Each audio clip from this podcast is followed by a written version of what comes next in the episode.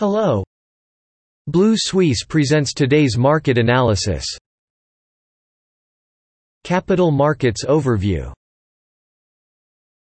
The U S stock market fluctuated between small gains and losses on Tuesday, as investors waited for the upcoming financial reports of large technology companies, the results of the Fed's two-day policy meeting, and a series of economic data to be released later this week. The most obvious performance of the sell-off was the surging stocks, especially technology stocks. Tesla fell more than three percent after the quarterly performance slump. Microsoft and Alphabet also fell before the earnings report after the closing bell. Fed is expected to confirm that it will maintain close to zero interest rates in the foreseeable future to support the economy at the end of the meeting on Wednesday.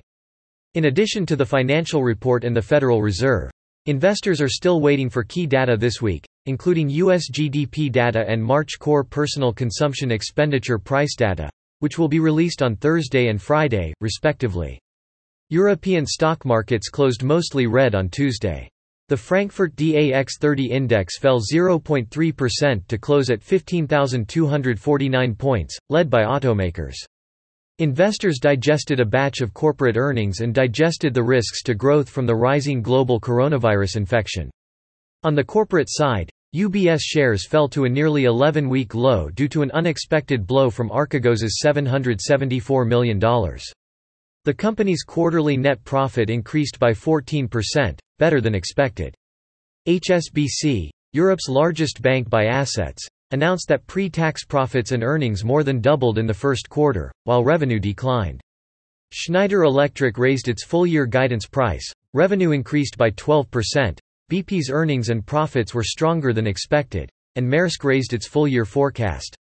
The C A C forty index closed almost flat at six thousand two hundred seventy-four, the same as its European counterparts, as investors monitored new profit results, the progress of the vaccination campaign, and the increase in COVID nineteen infection rates in some parts of the world. Michelin announced a not five point four five billion dollars in the first quarter, supported by the rebound in Chinese demand. French media reported that E D F's share price rose five percent after the European Union and France agreed on the urgency of restructuring the country's largest electric utility group. Affected by the weakening of industrial and oil stocks, the F T S E M I B index closed down forty-one points, or zero point two percent, to close at twenty-four thousand four hundred seventy-three points on Tuesday, the same as its European counterparts. At the same time, investors monitored the new earnings results, the progress of the vaccination campaign, and the increase in COVID nineteen infection rates in some parts of the world. More optimistically, the morale of Italian businesses and consumers exceeded expectations in April. Manufacturer confidence reached one hundred five point four, a two-year high. Mario Draghi announced the deadline for reopening. Mediaset rose one point three percent after reporting a better-than-expected report. Earnings per share for the last quarter of twenty twenty were eleven United States cents. In addition, the Italian media group announced the transfer of its legal headquarters to the Netherlands. F T S E one hundred index fell to close below six thousand nine hundred fifty points, contrary to the zero point four percent gain of the previous trading day after the industrial software company Aveva Group fell sharply after the resignation of C E O Craig Heyman. Earlier on Tuesday, H S B C announced a better-than-expected profit before tax growth of seventy-nine percent in the first quarter. Earnings more than doubled, while revenue fell. On Tuesday, the Shanghai Composite Index closed at three thousand four hundred forty-two point six one points, with little change.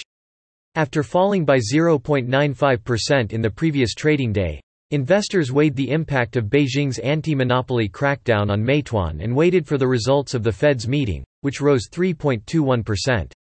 The antitrust investigation of the company is in line with market expectations. Traders are also paying close attention to the Federal Reserve's Open Market Committee meeting this week. Chairman Jerome Powell is expected to reiterate his stance on monetary policy easing, even though the world's largest economy is showing signs of a strong recovery. In terms of data, from January to March, the profits of China's industrial enterprises increased by one hundred thirty-seven percent year-on-year to eighteen point two five trillion yuan, after an increase of one hundred seventy-eight point nine percent in the previous two months, of which the profits of state-owned industrial enterprises and private enterprises both increased. At the same time, the Hang Seng Index fell forty-eight point seven points to close at twenty-eight thousand nine hundred four point one three points, a decrease of zero point one seven percent. That is all for today. Visit Blue Suisse website for more analysis for free. See you tomorrow.